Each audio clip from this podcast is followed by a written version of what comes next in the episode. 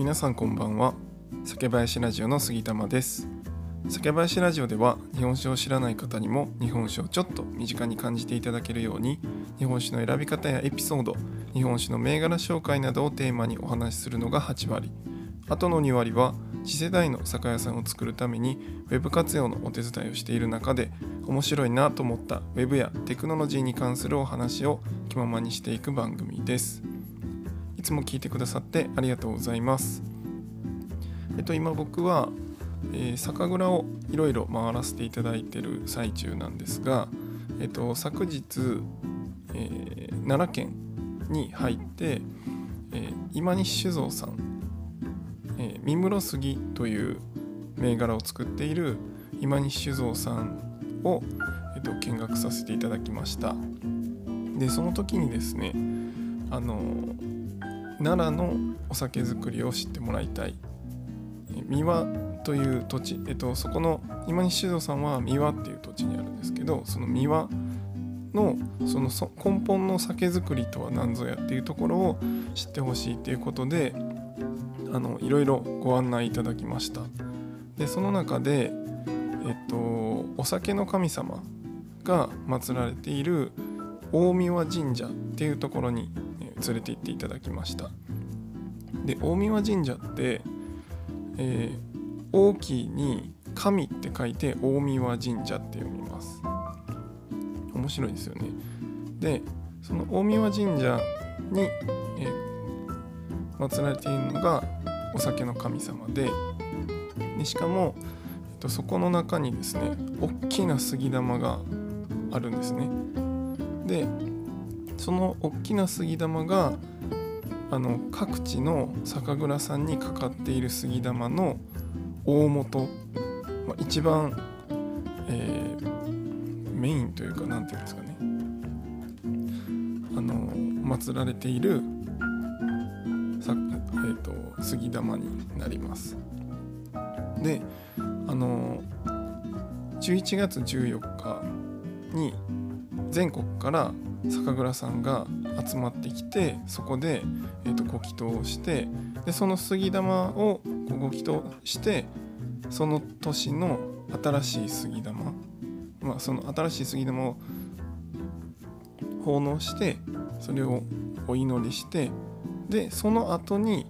各地の酒蔵さんに、えーと、杉玉が、えー、配られるというか、えーと、納められてそれがそれぞれの酒蔵にかかるということらしいんですね。であのその本来の杉玉っていうのは作る原料はその大三輪神社がある三輪山の杉を使って作られるのが本来の杉玉なんだそうですなのでまあその杉があれば、まあ、杉玉自体は作れるんですけど、まあ、本当の杉玉というかあのに関してはその大三輪神社から各地に行くそれがあの昔から代々伝わってきている本当の杉玉っていうことなんですね。でその杉玉が発祥発祥したのがその大宮神社ということで、まあ、僕の、あのー、ラジオの名前が、えっと、杉杉玉っていう名前でやってますがまああのそこの起源の細かいところまで知らなかったので今回とても面白かったですね。でその大宮神社には当時の神様も祀られているところがあったりとか本当にお酒に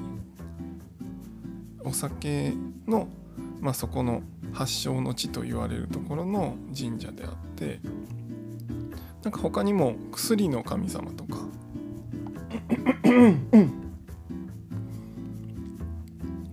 そういうのもありました。なんで、まあ、お酒好きな方はね是非奈良に行かれたらその日本酒の起源をたどるっていうことでこの三輪の、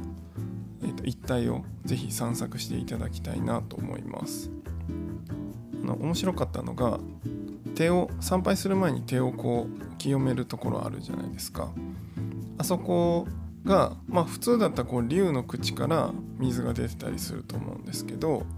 まあ、そこが、えっと、蛇になっててしかもその下に酒樽が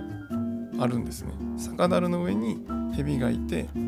水が出てるって感じでやっぱりそのお酒の神様のとこなんで酒樽があったりとか